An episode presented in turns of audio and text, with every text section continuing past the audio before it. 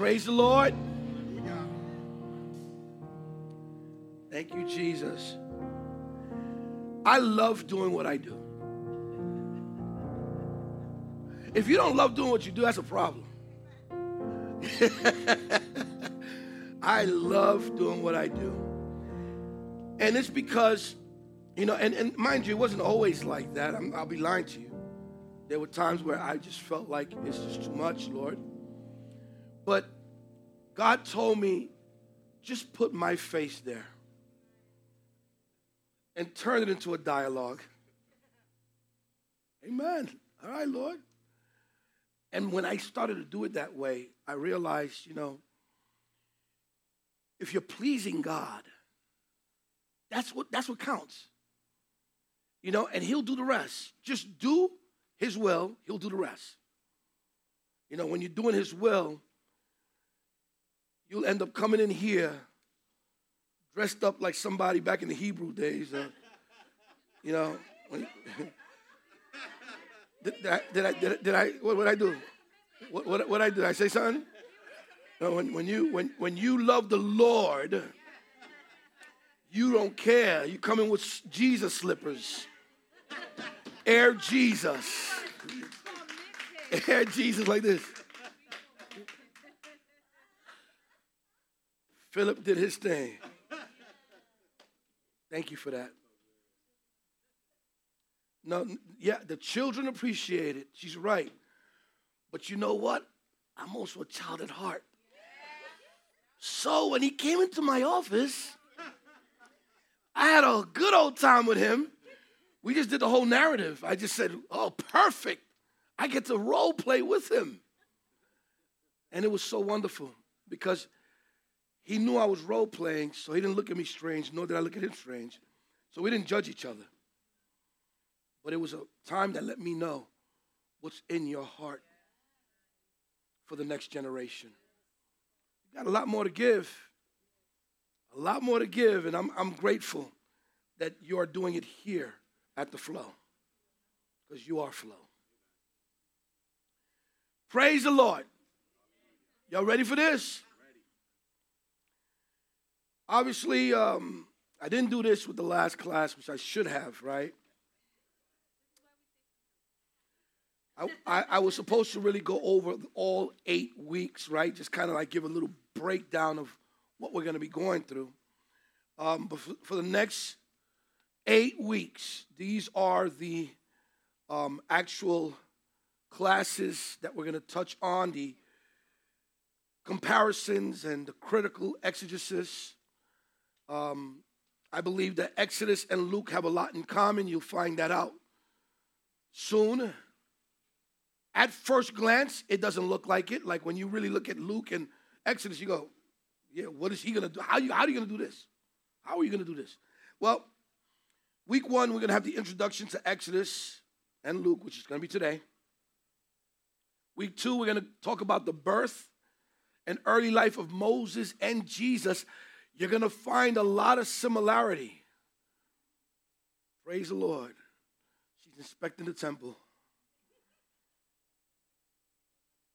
Amen. I got scared there for a minute. That was the look that I used to get when I was a kid. she she creeped around my. You ain't see my stop. I went. Yo, it goes to show you some things are still like ingrained in you. What is she looking for? All right, amen. No, amen. Praise God. Thank you, Jesus. Uh, that was funny. Um, week three, uh, the, the call of Moses and the similarity between that and the baptism of Jesus. It's everybody say it's all about water. It really is. You're gonna find out how deep the, the water goes and why it's all about water. Every message has to include water. The Exodus, uh, week four, the Exodus and the journey to the promised land. You're going to love this one. Um, and and I, I show, by the way, I show the key chapters on there so everyone can actually start reading beforehand. Week five, the Ten Commandments and Jesus' teachings. Um, there's a lot of comparisons, but Jesus broke some barriers on purpose. And it wasn't like he wanted to, uh, he didn't want to abolish the law, but he starts to fulfill the law. And as he does it, it's almost like he makes it seem as if he's in opposition of, but he really isn't. It's because he, he's the fulfillment of. So we'll get into that when the time does come. Uh, week five, the Ten Commandments and Jesus' teachings. I said that. Uh, week six, the tabernacle and the kingdom of God. We're going to probably spend two weeks on that one. Uh, yeah, because that, that's going to have a whole lot of meat. I'm going to be talking about the tabernacle, the reason why it was broken down the way it was, the structures of each tribe. Every tribe had a task. And within one particular tribe, that tribe did not receive an inheritance, but they were supposed to make sure that the moral compass of the tabernacle or all those around the tabernacle was in order. And that was the Levitical order, Levites. The Levites were broken up into three categories. We'll talk about that as well. Those three categories all have to do with the movement. Oh, check this out. All have to do with the movement of the tabernacle. The tabernacle had to be a living thing circulation, breathing. You need to know the tabernacle to know who you are in Christ. All of it, the movements from place to place, has everything to do with how we live or how we should live. Week seven, Passover and the Last Supper. That's going to be nice. You'll find out why. Who, who qualified being no, that's not a good one. Who is qualified to stay in a safe place? I don't want to give it away. It don't say nothing. I want this to be a surprise for everyone. You'll find that the Passover is a storyline for the salvation of humanity. And you'll see exactly what's involved in that when the time does come. And week number eight, atonement and resurrection.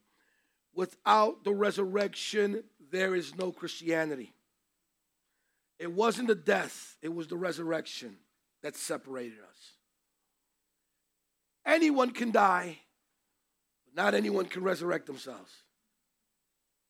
So the death was the sacrifice, but the resurrection was the principle and the cornerstone of the Christian walk. Our Christian faith is predicated on a man who was God, who died on purpose, meaning he took his own life, meaning that was kind of like a holy suicide, because no one could take his life. No one could take his life. He then conquered death. While he was dead, he did a lot of things, took the keys, and then resurrected. How big is that?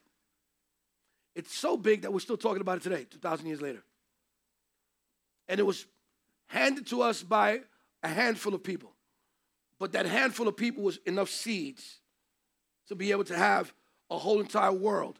Right now, Christianity is the number one, as far as population is concerned, religion in the world followed by Islam.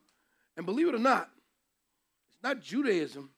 Judaism is all the way in, almost at the bottom. Why? Because of the amount of people that are Jews.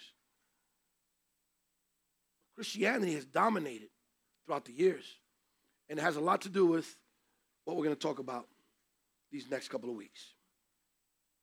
Conclusion summarizing the main themes and lessons from Exodus and Luke discussing their relevance for modern readers and the Christian faith. All right, let's get right to it. Today I'm going to talk about, I'm going to get right into uh, Luke 1 and Exodus 1 and 2. So, the last class I introduced Exodus first. Today I want to I want to do Luke first. I want to talk about Luke. Let's go to Luke chapter 1, verses 1 to 4. Luke 1, 1 to 4. A little description of Luke. Luke was not one of the 12 apostles. That's what he wasn't. So for those of you who think, oh, it was Luke one of, no, Matthew, Mark, Luke, and John, of those four gospel, only two of them were uh, the 12 apostles. That's Matthew and John. Luke and Mark were not part of the 12. However, Luke was a part of the 70. And Mark was too young to be a part of anything. Mark was the kid that ran away, you know, he was kind of watching stuff and he was always in the mix. You ever knew you ever, you ever saw like this one kid that's always like you you at least when I was younger, they always told they always told me not to be in the conversations of the adults. And would, you know, we, the adults would be in the living room and you know, sometimes I would sneak in and sit inside. As long as you don't make a comment, you good. Y'all know what I'm talking about? Because if you make a comment, you catch one. So Mark was the one who sat on the side and didn't make a comment, just stuck around. So when Jesus was being arrested, Mark is the only one that has this narrative of him. He didn't say it was him, but who else could it be if he's the one describing it, right? He said there was a young boy who watched the whole thing take place. And when they tried to grab him to arrest him, they ripped his clothes off and he ran away naked. That was Mark's little insert. He wanted to insert himself there. You know, I, I want to make sure that I get mentioned in my, the book that I'm writing. I'm here. Mark was young.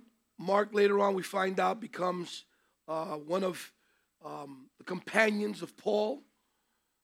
He got to walk with Paul for a little bit until it got hard. There are people that will walk with you for a little bit until it gets hard. Mark saw it got really hard. He saw the persecution that Paul and Barnabas were enduring, and he said, You guys got this. I will cheerlead for you from afar. Good job, Paul. Good job, Barnabas. Until notoriety hits, and Paul and Barnabas became popular.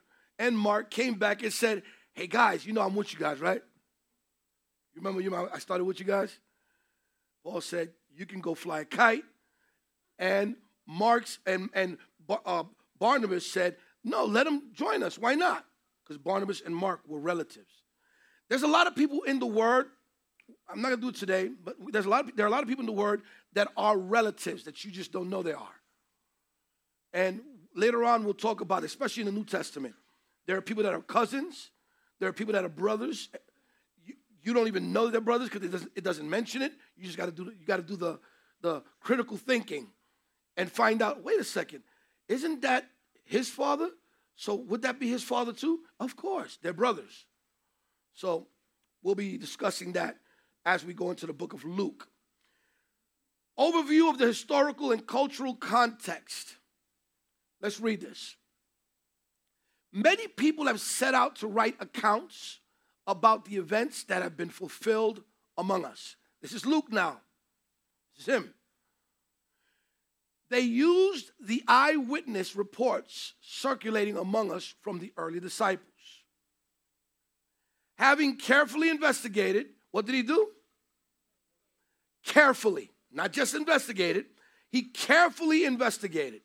Having carefully investigated everything from the beginning, I also have decided to write an accurate account for you. Most honorable Theophilus. Let's stop there. Luke was a doctor. Not only was he a doctor, he was half Jewish and half Greek.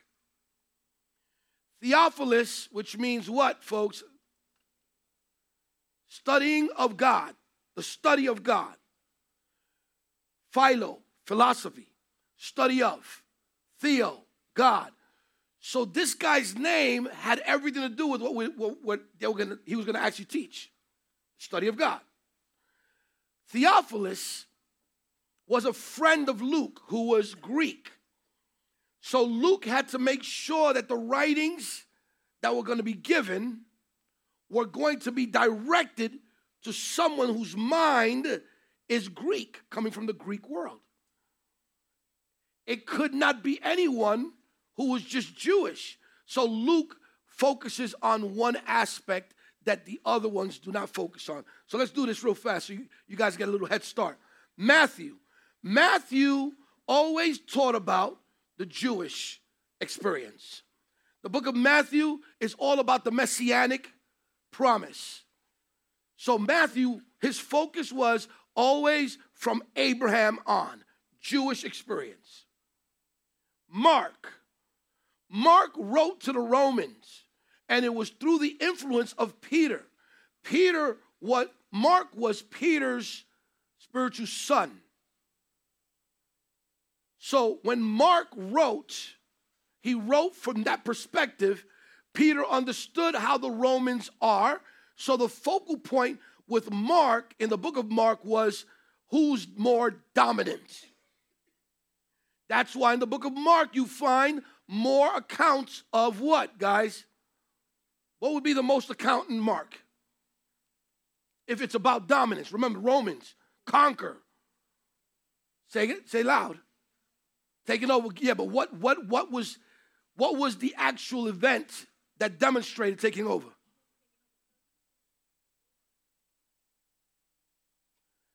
Deliverance, folks. Deliverance is dominance of one spirit to another, right? Deliverance is the spirit of God dominating another spirit, saying, You got to get out. Romans love that. They love anything that has to do with conquering, dominating, overcoming. Everybody with me? So Mark wrote to the Romans, Matthew to the Jews, Mark to the Romans. Luke wrote to the Gentiles. However, Luke's approach of the introduction of Jesus had everything to do with Jesus being Son of Man, not the Son of God. Microphone. We're going to need microphones on this one. Blue. Green. All right. Blue, blue, and then want to keep a green one over here somewhere. That way we can. Yeah.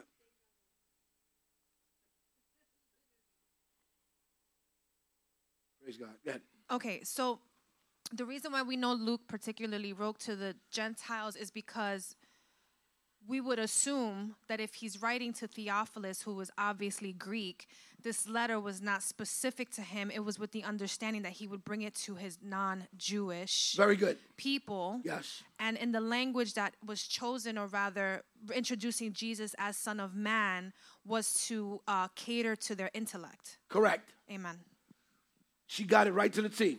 So Luke understands that his audience are very intellectual, very logical. That their focus is going to be more than just the miracles. They need to understand a sequence. So Luke starts to present Jesus as a son of man, not just a son of God. His desire is to show the emotional part of Jesus to the point where he caters to the marginalized population.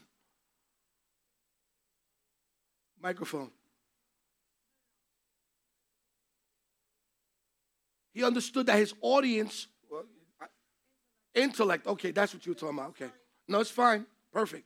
Intellectual. Yeah, let's keep microphones all around the place. That way, if anybody wants to jump in there. Listen, guys, I want you to know that each one of these four gospels are four different aspects of who Jesus is.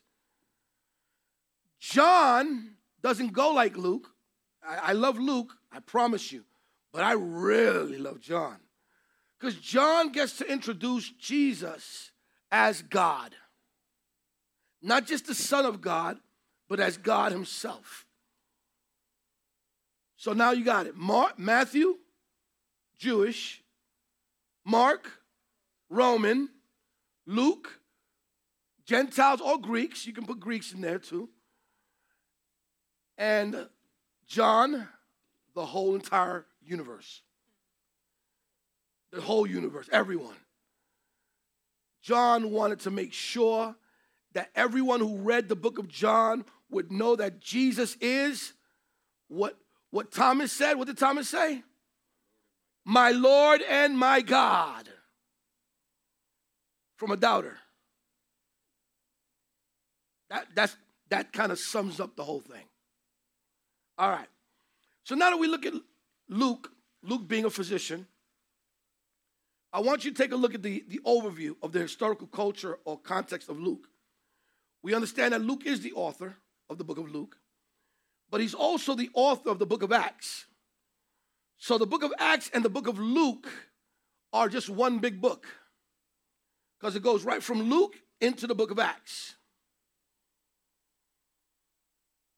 We also know that Luke was a physician who was a companion with Paul. Very good. Paul and Luke rolled with each other. However, Luke was not a spiritual son to Paul. Luke was just a co worker, right? Know who you labor with. He was a co laborer. And what I love about Luke is that Luke did not hold back punches. I love this. Remember, he wrote the book of Acts. So every time, every time Paul made a mistake, Luke highlighted it. It wasn't that he disrespected him, it's that he wanted to make sure the readers understood Paul's what? Humanity. Paul's humanity.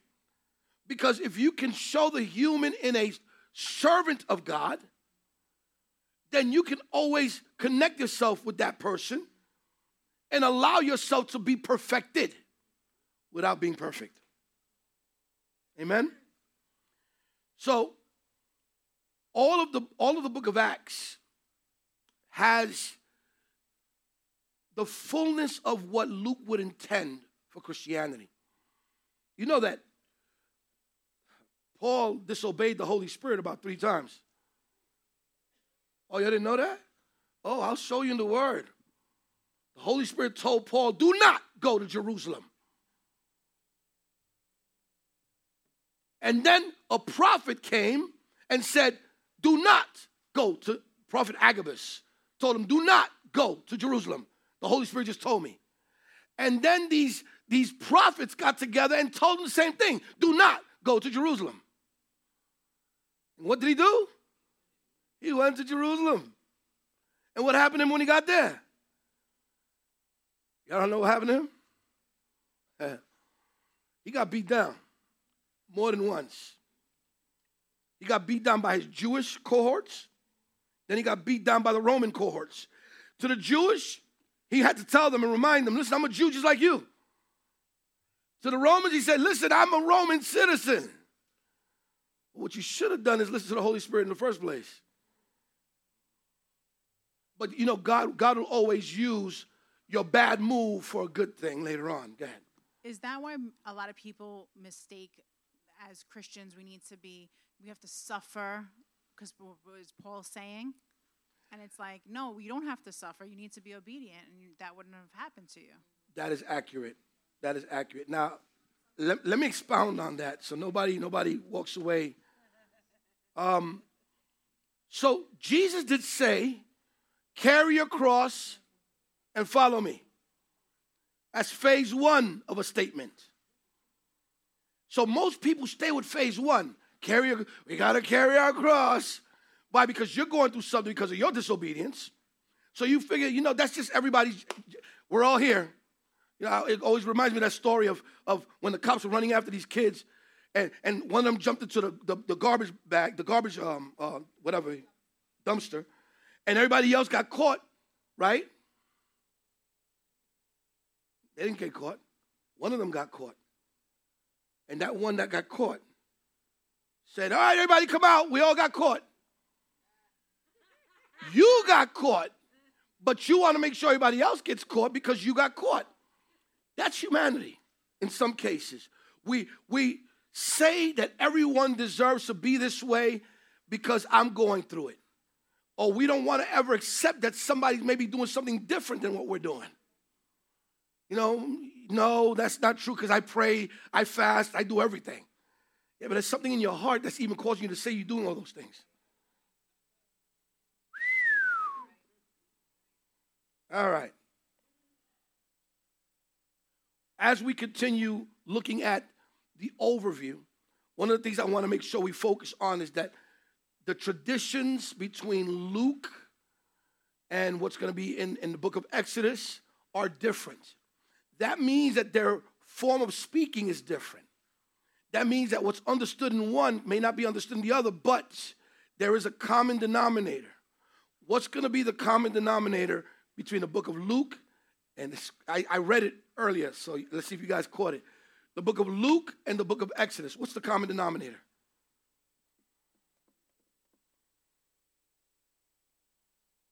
Common denominator.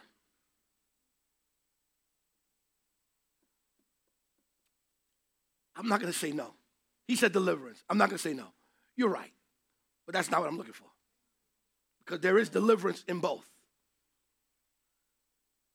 Say again. Waiting, written to the Jews. It's a good one, common denominator, but that's not the one I'm looking for. Say again. It's all about water. Good answer. You guys give me good answers. Not the answer, but that's a good answer.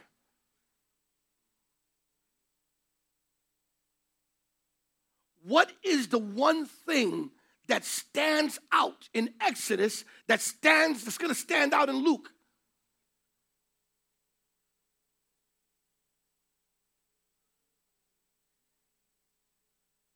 All right, y'all give up?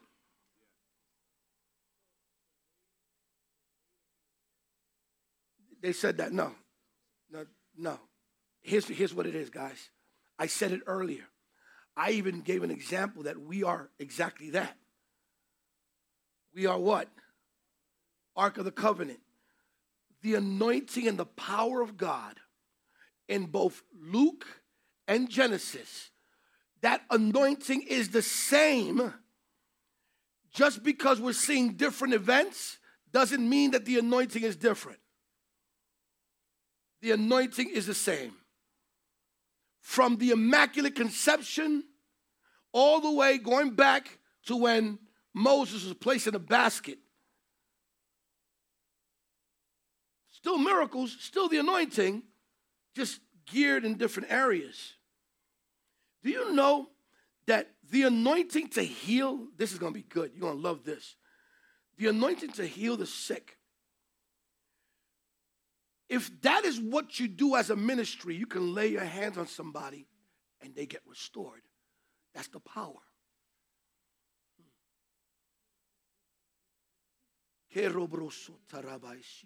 He heard you.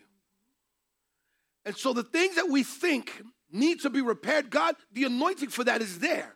Now, the same anointing that's for that is the same anointing for the word.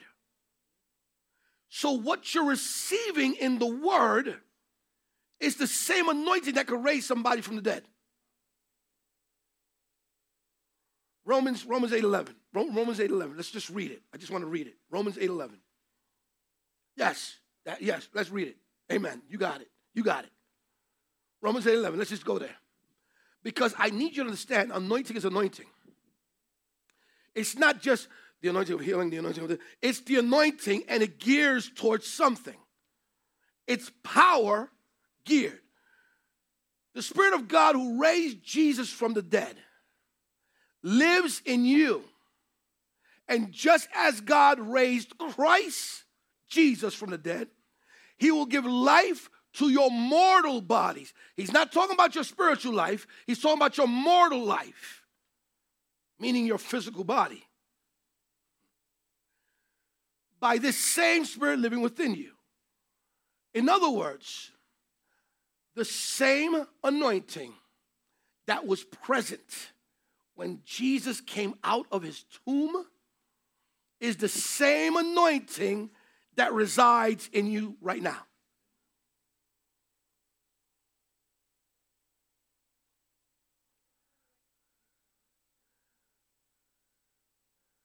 Press the button.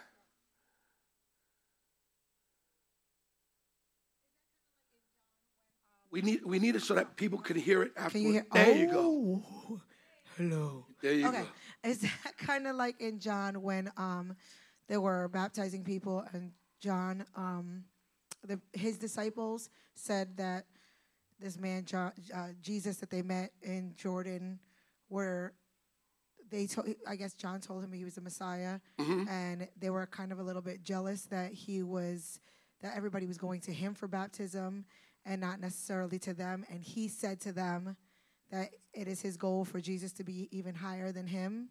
John the Baptist. Yes. Yeah, John the Baptist said a lot of good things. He did say a lot of good things. However, John didn't quite believe a lot of the things that he said. Here's what's interesting John, God bless him, by the way, but John, unfortunately, allowed his circumstance to determine his belief. Matthew chapter 11. God was demonstrated to John the Baptist, Jesus as the Messiah.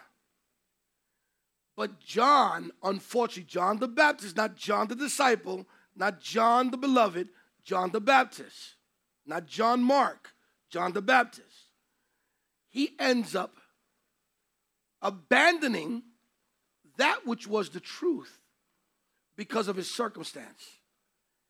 He found himself in prison. And something happens when you're in prison.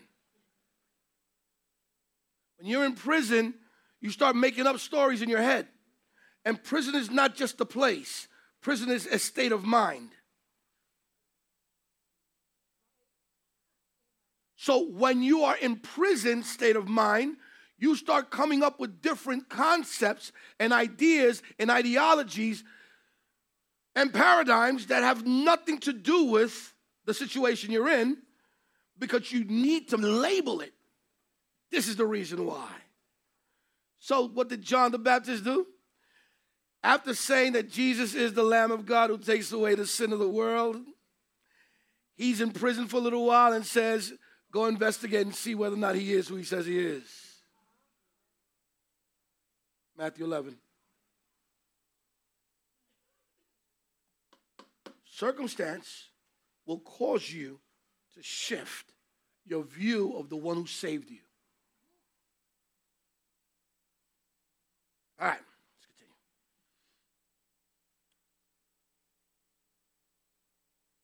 continue. I started with Luke, right? Yeah, I did.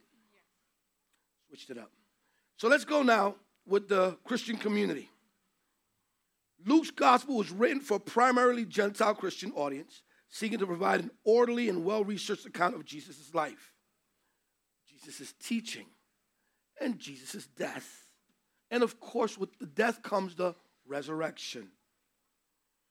The Greco Roman world of the time of Luke allows us to know that the mentality was a Greek thought process, but with a Roman conquest or the desire to conquer. Those two worlds, because you had the language, the Greek language, and you also had Latin, right? Which, by the way, I think I mentioned before, the Latin language is the pure language of the time. Only the intellects knew Latin. If you knew Latin, you were the one. 3% of the population knew how to read in Latin. But when that happens, there's a fracture that takes place. And that fracture happened. Out of Latin came, a, came about five languages that we know today Spanish, French, Portuguese, Romanian, and Italian. Those five languages back then were called Ebonics. Y'all not hearing me? What we what we know today as Ebonics, back then that's what that was. If you spoke French instead of Latin, you were ghetto. Because those five languages were born of lack of understanding of the language. So people just made up words. It still happens today. I went to um, the place of my grandfather's birth, uh, St. Kitts, and you know, I found out I'm Kittitian too, ma. Yeah, they told me I'm Kittitian. Grandfather, I, I'm Kittitian. So, interesting enough, over there, the English is chopped. But it's chopped for who? For those who don't know. For them, it's perfect language. You don't know. And so that's what happens. And when we study the Word of God, we need to make sure that we get to a place of understanding meaning for meaning versus word for word. Why do I like the New Living Translation? I like the New Living Translation because it's the only one that actually, when they did the research in translating it from the old Greek Septuagint and the old Latin Vulgate, it was meaning for meaning instead of word for word. And here's why. I've given this class before. I felt I have. I have, right? Have I given this class before? I did. Yeah, I feel like, yeah, I, I did this one. I did this one. So watch this. Watch this. I'm pick on you again because I picked on you before. So this is my homeboy. I'm gonna write a book about my homeboy. All right? So in my book, I go, my homeboy came to hang out with me at my crib. Right? This, this, is, this is the language. At my crib. My homeboy is chilling out with me at my crib, and we're going to hang out later on. If there is no translation for that, then a hundred years from now, when they decide to read my book and they decide to translate it, you know what they're gonna say? They're gonna say, I said this. A boy from home went, they were cold, because we went to chill out, right? They were cold and went to a baby's crib, a baby's bed. That's a crib, not, not a house. And then hung themselves because they hung out. Do you see what I'm talking about? If I interpreted word for word based on the language of the time, I now lose the value of it. That's not what it was about. That's why when you read translations like, and God bless the King James, God bless the New King James, they actually I, they taught me first. I'm, I'm an avid student of the King James Version. But I realize that I don't speak that way anymore. And so that there was a need to change up how to understand this. So as you read the Word of God, when you hear something like, my daily bread, what is daily bread? Give us this day our daily bread. Give us this day our daily instructions. Or you could say, Give us this day my daily food. The thing about it is, if you don't know this, you will take certain things literal and you will mess it up. And now you're reading King James and everybody goes to hell. You know, better have one eye, one arm in heaven and to if you don't understand what's going on, you will miss out on the true meaning. All right, let's continue. Covenant and law. A place I want you to remember is Mount Sinai. Mount Sinai is where Moses received the Ten Commandments in the Mosaic Law, forming a covenant between God and man, or God and the Israelites to be specific. This covenant establishes the Israelites as the God as God's chosen people. Yes, he chose them. Yes, he selected them. Don't be mad. It's okay. I don't mind being second fiddle when the word speaks about the second fiddle getting the right hand. I'll take second fiddle all day. when I find out that the second born is always the one who catches the, the full blessing. I'm okay.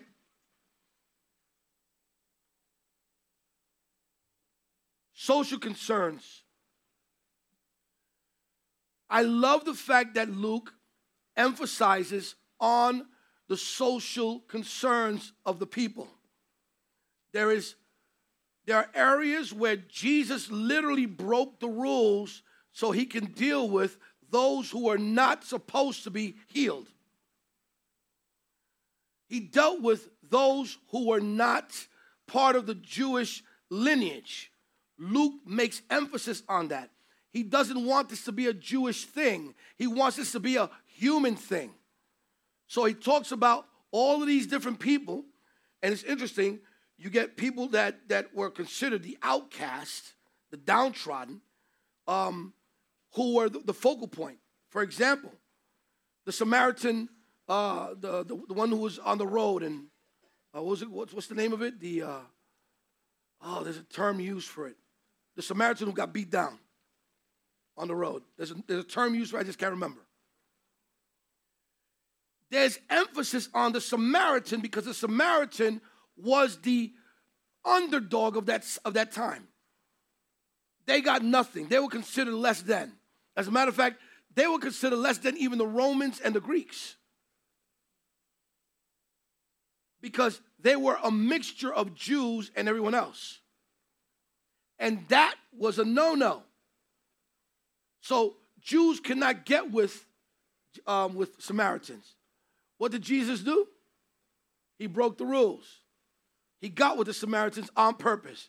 And then after he did that, he said, What? What you gonna do? I love it. I love the fact that he would go to he would go on a Sabbath on purpose.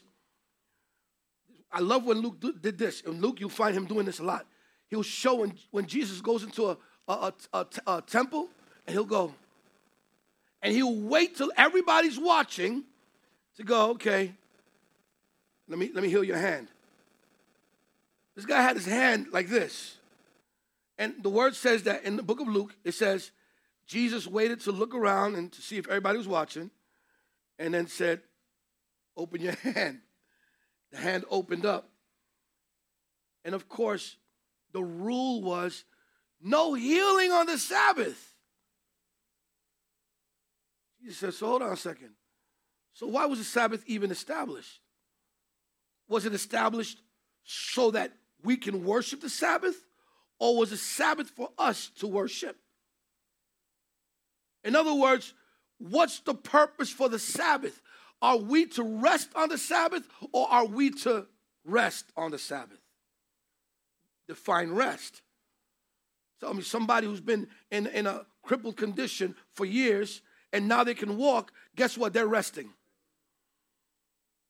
You're in a bad state of mind for so many years, and now you're healed of that, you're resting. So Jesus had to make emphasis on that. You guys are wrong. You're, you're talking about don't do this and don't do that, especially do that because I am the Lord of the Sabbath. Liter- literary style. The historical narrative, the book of Exodus, I love the fact that Exodus starts off with a whole conversation, right? Because let's go to Exodus, Exodus chapter 1. Let's kind of dive in a little bit.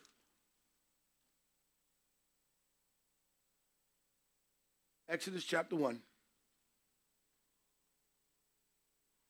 These are the names of the sons of Israel, that is, Jacob, who moved to Egypt with their father each with, their, with his family Reuben, Simeon, Levi, Judah, Issachar, Zebulun, Asher, uh, Dan, Naphtali, Gad, and Asher. And all of Jacob's 70 descendants, all were there. So now we get a picture of everyone that left. The only one that's not being mentioned at the moment yet is Joseph, but then the next verse it says, in time, Joseph and all of his brothers died, ending that entire generation. Joseph was not really, it's almost like he got removed from being a part of the 12. But it wasn't that he was no longer part of the 12, it's just that his involvement in Egypt became so strong that he was not going to invite the traditions of his father. It was now too far off. So what did what was done to replace Joseph? Anybody know?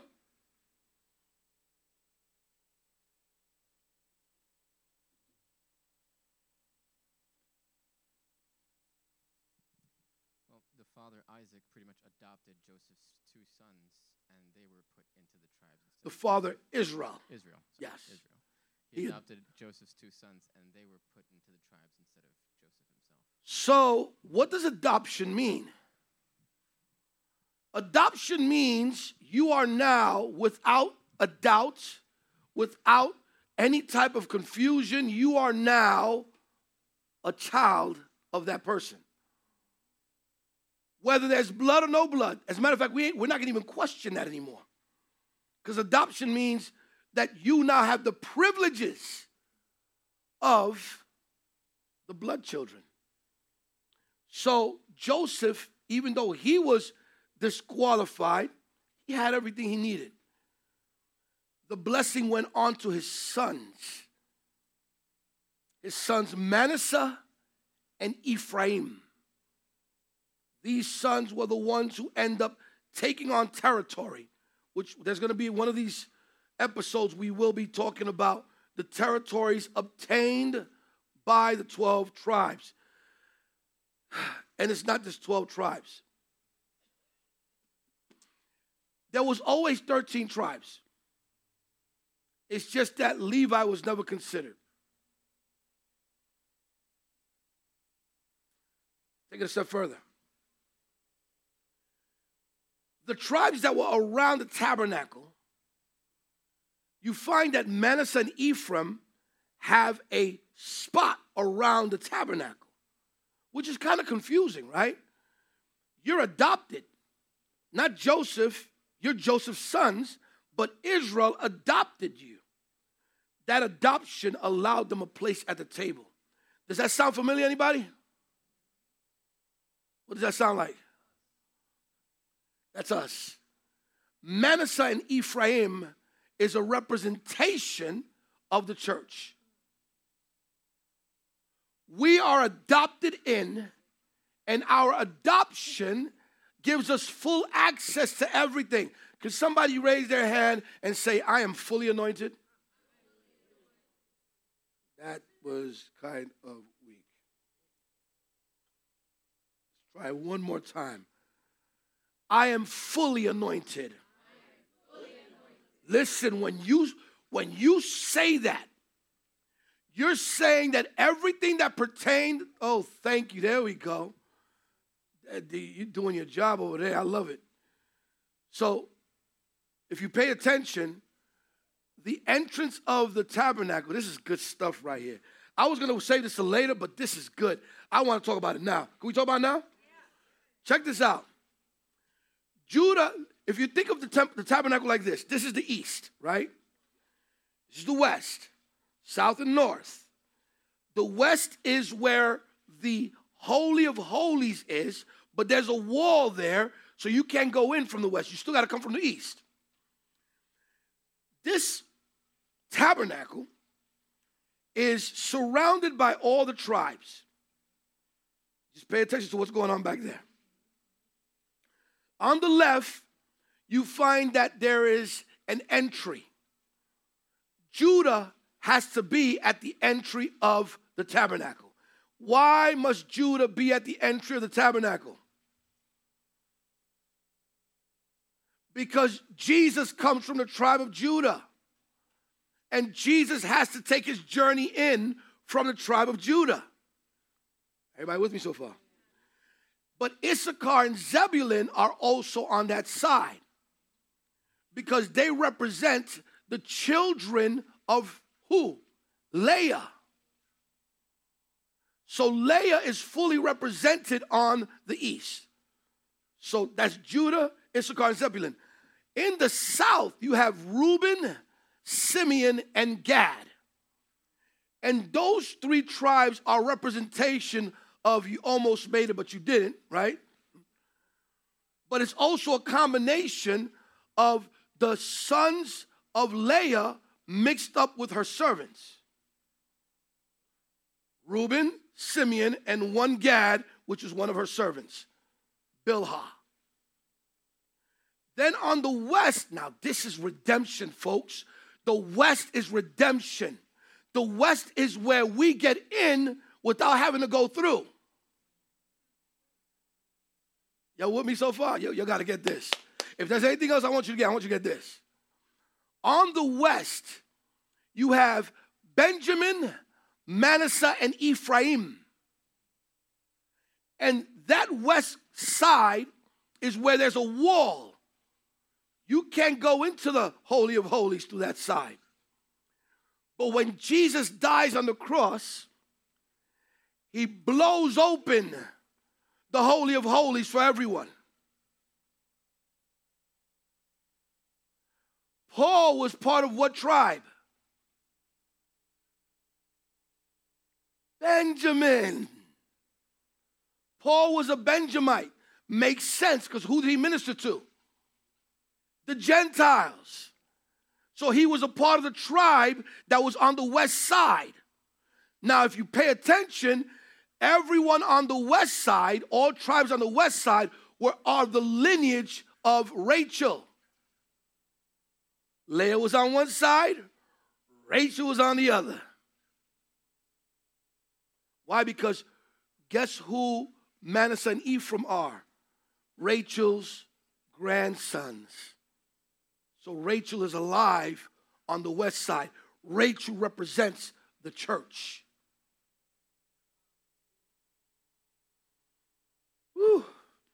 And in the north, you got Dan, Dan, Asher, and Naphtali. And unfortunately, Dan fell off the map in Revelation chapter 7. There is no Dan anymore because Dan was the introducer of the tribes to idolatry. Dan introduced the people of Israel to idols. So they were discounted and removed in Daniel chapter, or rather, Revelation chapter 7. Amen? And up north, you have the, uh, one of them is Dan, Asher, Naphtali. They all represent who? A combination. Because you had Bilhah and Zilpah. Bilhah and Zilpah were the servants of Rachel and Leah. So Israel had four wives because he also messed with their uh, the, the concubines. So he had children from all four. And all four represent the four corners. So he had to have children from each. And we know that Rachel only gave him how many? Two. Who also gave him two?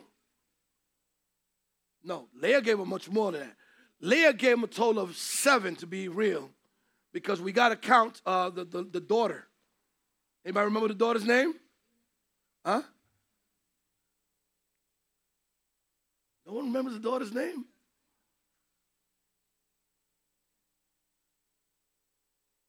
All right. That's your homework.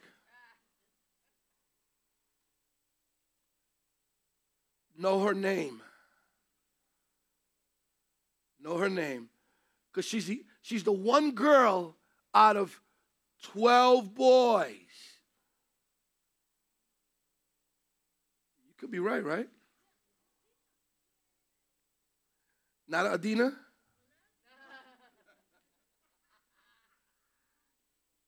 Amen. Amen. Are, are you, you concur? Guys, it, Dinah.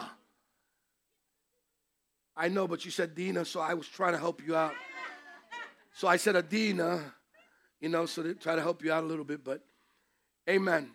Listen, guys, the stories that come with all of this is incredible. What I can tell you now is that Exodus is going to be one of the most impacting books for you because it's going to show you our journey. Our Christian journey is found in Exodus. Don't celebrate your salvation until you understand your freedom.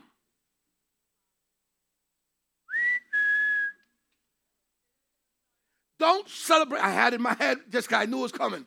Don't celebrate your salvation until you understand your freedom. Salvation and freedom are two separate things. I can save you of things that you're done, you come out and not be free of those things and still do them.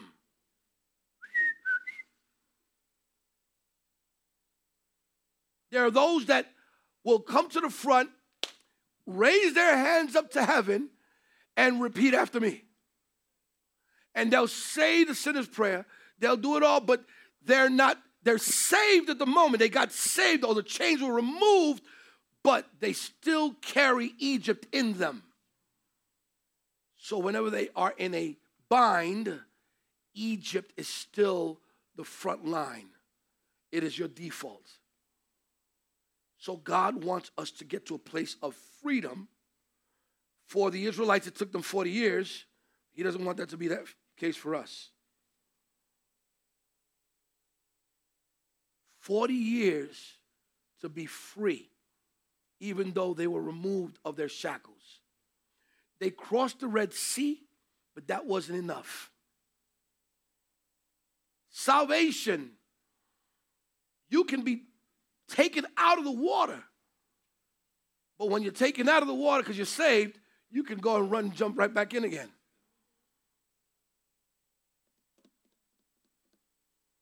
All right.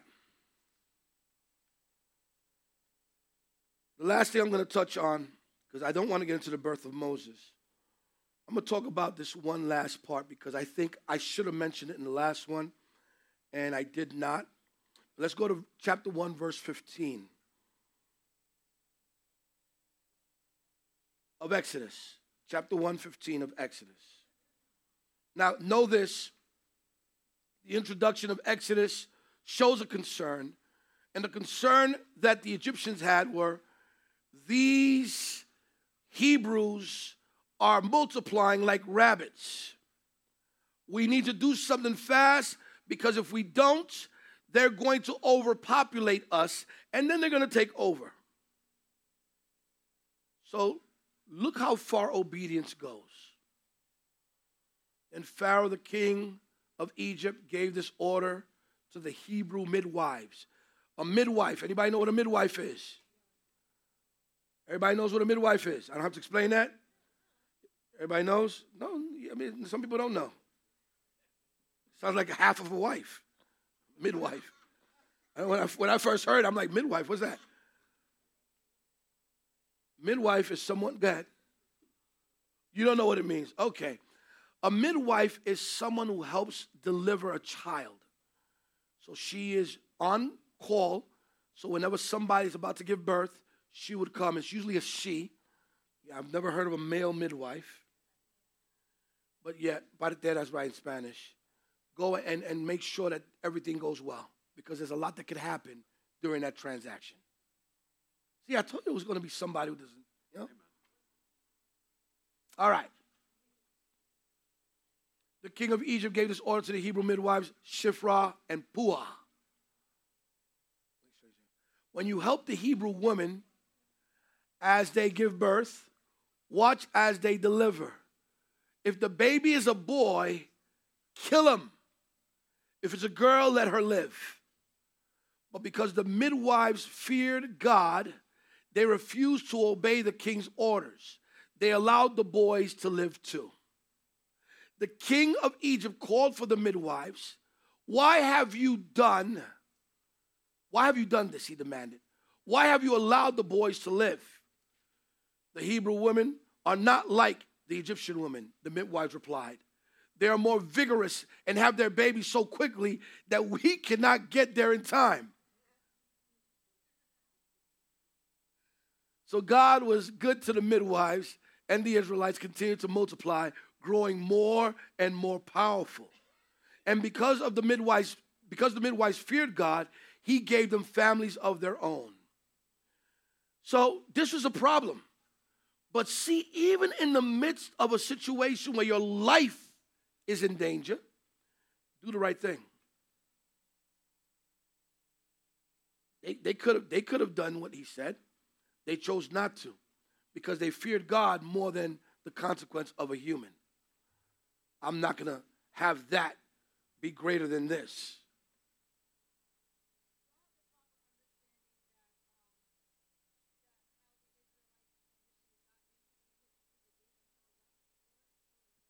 No. All right. Absolutely. I don't mind. So, the reason why the Hebrews ended up in Egypt was because during the famine, the family of Israel was brought into Goshen. No. No. No. I don't know. There's probably a movie that came out that has that. No? No, I'm saying, but I think there's a movie that actually speaks of it being that way. As a matter of fact, it might it might have been. It, I don't think it's the Prince of Egypt, but there's another one that does speak of it seeming like they gave in. That's not the case. The Bible doesn't say that they turned themselves in. The Bible does say that they were there and they started multiplying. And they grew in numbers. It, all you got to do is read Exodus chapter 1, the very first verses, and it'll show you exactly that. The fear that they had was that they were going to dominate the whole region. It was a fear because that fear still exists today. We still see that in every every race. There's a fear of growth because that's it, there's going to be dominance. But what I say in looking at that from that perspective, I say that whether it was that way or any other way, God wanted to incubate them in a place where they were going to be hated on purpose. Because in order to be a savior, you have to have a bad situation. So he wanted to save them. The problem here was as they grew, they grew in knowledge of what? Of Egypt. As what? As slaves. A slave mentality becomes a lifestyle. That's why they knew nothing else but what slaves would do in circumstances. That's why they were enamored with the, the, the gold and the silver that was given to them when they were leaving. They fell in love with the financial part, but they also did something else.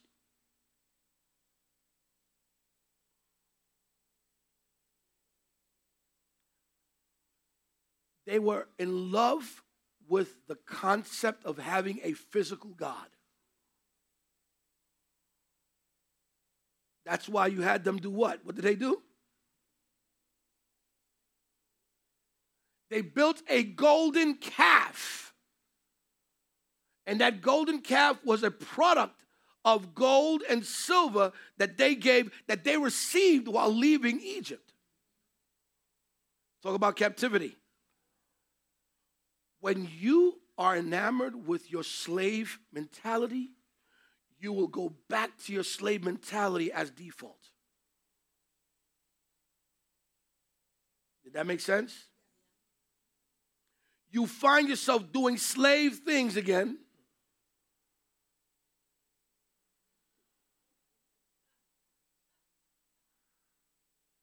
Somebody got in trouble. That's okay. Everybody, take a look at this. Take a look. Take a look. So, how, how is this part of what you're talking about? It's real simple. When we go through situations sometimes, and it's our slave mentality that we want this when we're going through it, this, this got to be close. Because this is going to be the answer. So the Egyptians instilled in the slaves that what they had do you remember what the slaves what the slaves said when they obviously they weren't slaves anymore when they were in the desert do you remember what they told moses They said, listen, man, we ate, we had garlic, we had food, we had onions, and we don't got nothing here. Let's go, let's go back. Because going back, I'm gonna get my original fix. Somebody gonna preach, somebody's being talked to right now. Understand, that mentality is a part of life today. And so, if we receive this truth by reading the book of Exodus, it's going to be something when you start seeing how these individuals are thinking the way we think today. It's not far off. It's not, but no, no, you, the microphone's right there.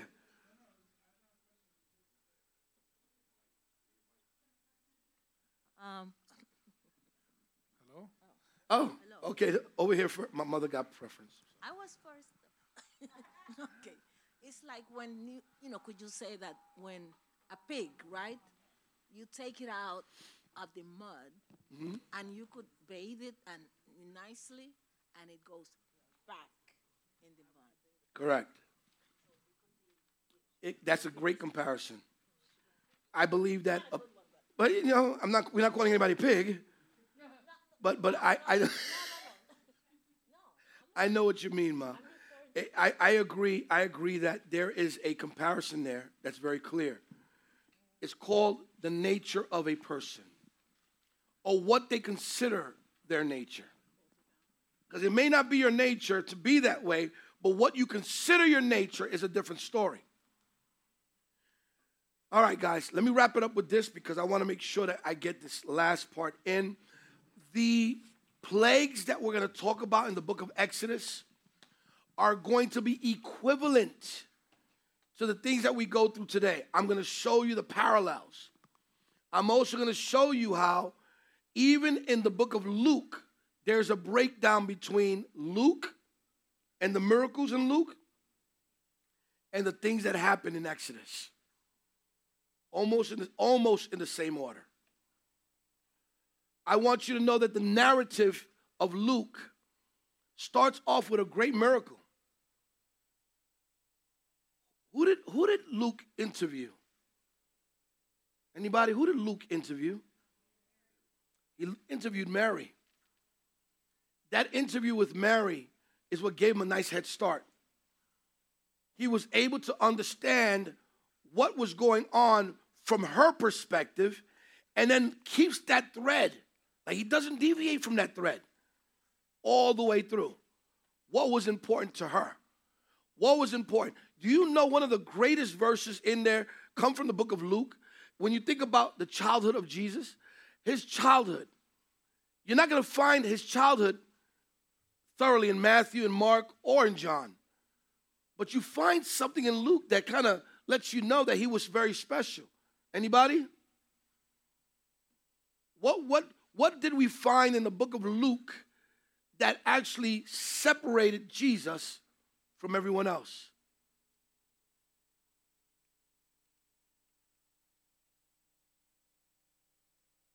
Was it when he was 12 and found teaching the leaders? in Very, very good.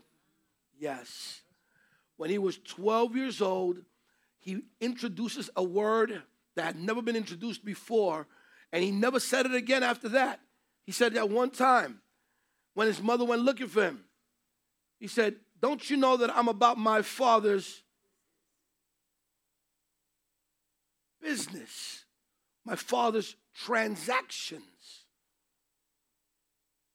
Don't you know that I'm about my father's involvement and increase and overflow? Business. That word is clearly business. And business was related to anyone who's working a field, anyone who has a farm, anyone who has a, a, a carpentry, whatever it was, that's business. He related it to business.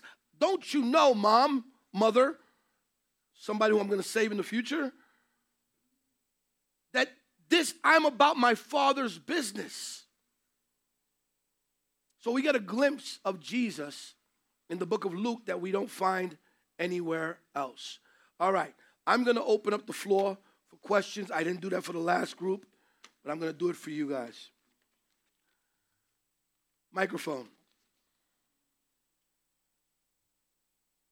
Okay, given that Luke took an uh, an interrogation or an interviewing process, when he talks about, por ejemplo, Elizabeth and Zachariah, did he actually interview Elizabeth and Zachariah, or was that just Mary's? Mary's. Because I was gonna say Elizabeth and Zachariah would have been as old as dirt in order to be able to be interviewed. No, it was it was all Mary. Mary gave him the insight that he needed on all of that. Okay. Remember, the interview with Mary was thorough. That's why you find intimate moments in Luke with the angelic host. Yeah. And it leads on. So she tells him about John the Baptist. Mm-hmm. Zachariah, John the Baptist's father. Mm-hmm. Mm-hmm. Elizabeth, the encounter with Elizabeth. These are relatives, all in Luke. Yes.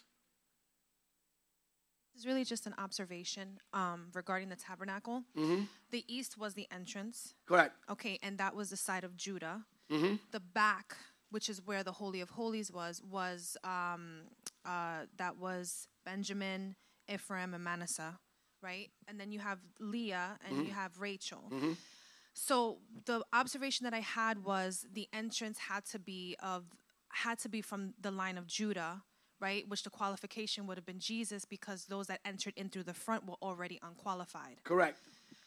The breaking of um, the veil, It's up again. The breaking or rather the tearing the tearing of the veil, right? That created the access right. is is what brought the unqualified to the qualified or to the desired because on the back end you have benjamin and the representation of joseph also representing rachel which was The whole, Jacob's- all of them representing Rachel. right which was which was uh, jacob's desired Right. as opposed to the undesired Correct. so so what i'm saying the observation is that the tearing of the veil really just merged the two the unqualified to the qualified or from the being ones that had undesirable to, work, desired Correct, because you got to work this way. This way ain't no work. You just have access. right So this whole concept of having Judah, Issachar, and Zebulun on this side is a representation. The one who's really the focal point is Judah. Mm-hmm. But these two are still his brothers. But that was through another batch of births. You know, because Leah gave birth again. Mm-hmm. She stopped after the four Judah, Judah, um, um, Reuben, Simeon, Levi, and Judah, right? She stopped. And that's when Rachel kicked in. So it was back and forth. And their response to each other was based on who can give birth the most. Until, unfortunately, Rachel met her demise when giving birth to Benonin, or should I say Benjamin. Benoni means son of my sorrow, and then that's what she wanted to name him. She wanted to name him that, and Israel said, "No, we're gonna we're gonna call him Benjamin." All right, that's good, by the way. This is very good. I'm gonna use this again because I didn't speak of the Levitical order, the Kohathites, the Gershonites, and the Merarites. And this, this Levitical order is just as important as the tribes around. This is all Levi, right in between. And when you look at this from above, guys, look at the numbers. Look at the numbers here. Look at the numbers. You'll see the numbers? Who has the most if we did the math right now? So let's let's do the math. I want to show y'all something that's really interesting, and then we're gonna close out.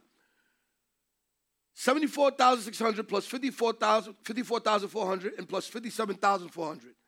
What does that look like? Somebody do the math for me. What's the total? I got you? You doing it for me? I see him going like this. I thought he was doing it for me. How much?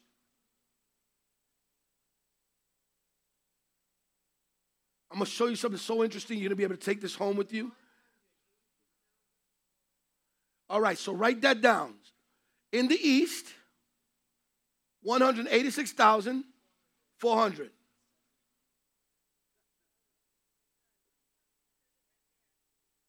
Oh, look at that. It says it right here. All right. This is crazy with this forms, guys. On one side is 151,450. The other side, 157,600. And this one had the least of them, 108,100. Do you guys know what that forms? Do you know what it looked like from above if they had back in those days, um, what do you call those? Drones? Do you know what that would look like if they had drones back in the days? What it would look like moving from place to place? The cross. It would look like the cross. Literally. The cross, the longest part of the cross, which is the, where the feet are, is where Judah, Issachar, and Zebulun. The top part was where uh, Benjamin, Ephraim, and Manasseh are. And the other two were slightly different. You would see the cross going from place to place. Thought I'd help you out a little bit. Nothing by chance, everything on purpose. Even the tabernacle is a demonstration of Jesus Christ on the cross.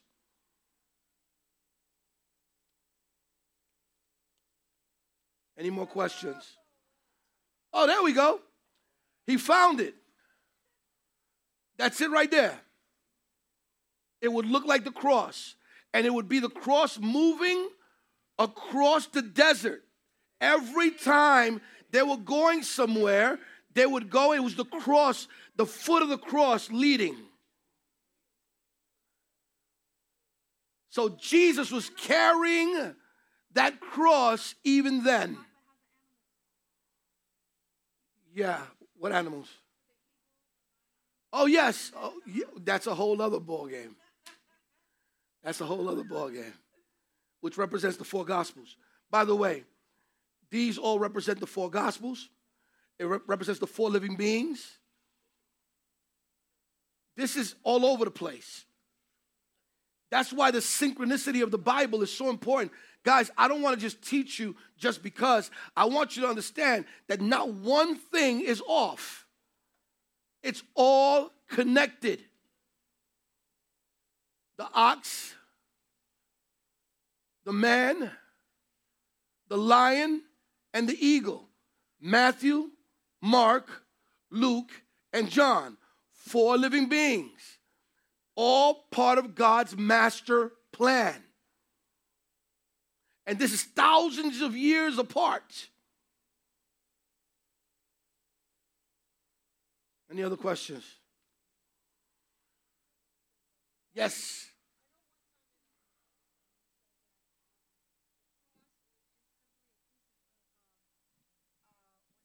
Execution, a form of execution. The cross Correct. An, uh, so why do we put so much emphasis on the cross? The cross is not the emphasis. The crossing is the emphasis. The actual material cross is not the emphasis. The, the mechanism for murder is not the, the, the emphasis. The emphasis comes with the, because it could have been, it could have been, if it happened now, it could have been an electric chair. That could have been the sacrifice, right? But the parallel to what took place before would not have been there. There's a, there's a there's power in things crossing. So, what is this vertical horizontal importance? Because it is the, the fullness of the, the, the commandments of God. It is love God vertically and love people horizontally. Did you catch that? Vertical and horizontal is the connection of the cross. Jesus died so that we can get along with each other and so we can get along with God. The rules of the Ten Commandments is all about God and us. The first four commandments is about God. The rest of the six is about humans. Thou shalt not steal, lie, kill. That's humanity. You can't kill God. You can't even lie to God. You can't even steal from God. But we can do that with each other. So, first four, then the next six. Anybody else? This is good. I don't know where you finding this stuff, man. Praise the Lord.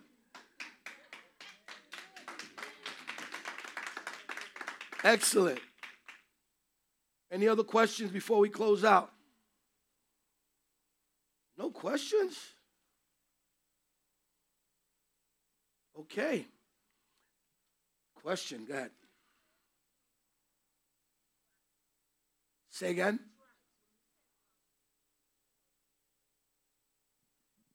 Could you um, explain again regarding the tribes when you said 13th? Um, could you say something? Oh, thought you wanted me to go little- through the whole thing No, with no, no, no, no. Elaborate on that the 13th. That you All right, so what happens is there's always going to be one more because Joseph was no, was no longer included. But if you include Levi, the tribe of Levi, you got 13 tribes. 13 is a number that gets demonized, but it's, it should not be demonized because it's a number that represents a shifting or a changing or a, an enhancing the enhancement of government. Everywhere Jesus went, he went with 13, it was 13 of them. It was Jesus and 12. Jesus and 12 every single time. And that number 13 is a number where every time anyone saw Jesus coming into a, a city or a town, there are 13 guys coming through. And those 13 revolutionized that area. And you got people right now avoiding the 13th floor.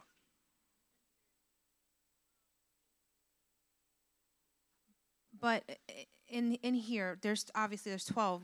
So Joseph was represented twice Yes, he was. because then that would be the twelfth if we're excluding Levi, Yeah, right? yeah. Eleven and twelve. Yeah, remember, it was still 12 areas that were allotted land. But Joseph Because took Levites two never, ever had, they never got property. right. And what I- I guess what I- but Joseph took up two of those through If Ephraim you, and you could either look at it that way or say that Joseph is no longer there. It's Manasseh and Ephraim. Okay. They should be treated as if they're one of the 12. No, definitely. I, I get that. I'm just So, saying so look what look what God did to complete it, number 12. He because com- it had to be twelve. It had to so be It had to be twelve. That was the point. The number 12. Order, government. It had to be 12. So the Levites could not obtain property. Joseph fell off because he became Egyptian. So those are the two to supplement, supplement them to.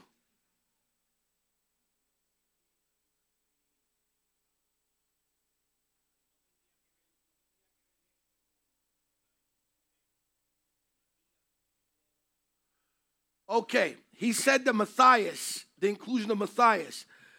So I need some interpret interpret for him because I need, I need him to get this. He said that Matthias was wouldn't that have anything to do with Matthias being selected so that they could be 12 when Judas killed himself? The answer is yes, but la respuesta es sí, pero. Yeah, yeah, help me out. Matthias, unfortunately, was selected by human minds, not by the Spirit of God. When you're selected by lots, that's like a lottery. You're selected by lottery, that does, that- there's no way. When you're selected by the Spirit of God, God doesn't need a lottery. It's you. But it couldn't be anyone. Because at the end in Revelation chapter 21, you know who are the apostles of the Lamb? Including who? Judas. So nobody ever took Judas's place. Because he's in Revelation, Revelation 21, and it's very clear that he's one of the apostles of the Lamb not Matthias. May I add? But even so, God is intentional because Ephraim and Manasseh were still the bloodline of Joseph, Yeah, whereas Matthias had no attachment. to anything. To anything. Other than the fact that he was there in the beginning. He was just there. Right. Right. So so that's I to me that's the distinction. It's not even a matter of lots. It's not even a matter of spirit. It, it's a matter of the bloodline connection. There was nothing connected to Matthias. Amen. That's very, very valid point. All right, guys, I think we might have summed it up. Know that every week is going to get more intense. We're going to be more specific. The stories are going to be more intense. And you're going to be able to learn a little bit more about Exodus. And it's interesting because um, as, we, as we start looking at it, and Cynthia, I want you to know something. The book of Exodus has been so misinterpreted by a lot of people that even the movies that they had out there, they've changed stuff around for movie purposes.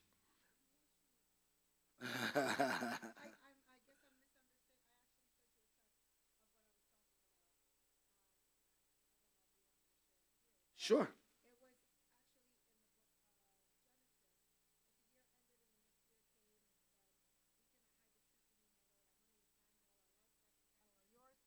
we have nothing left to give but our bodies and our land.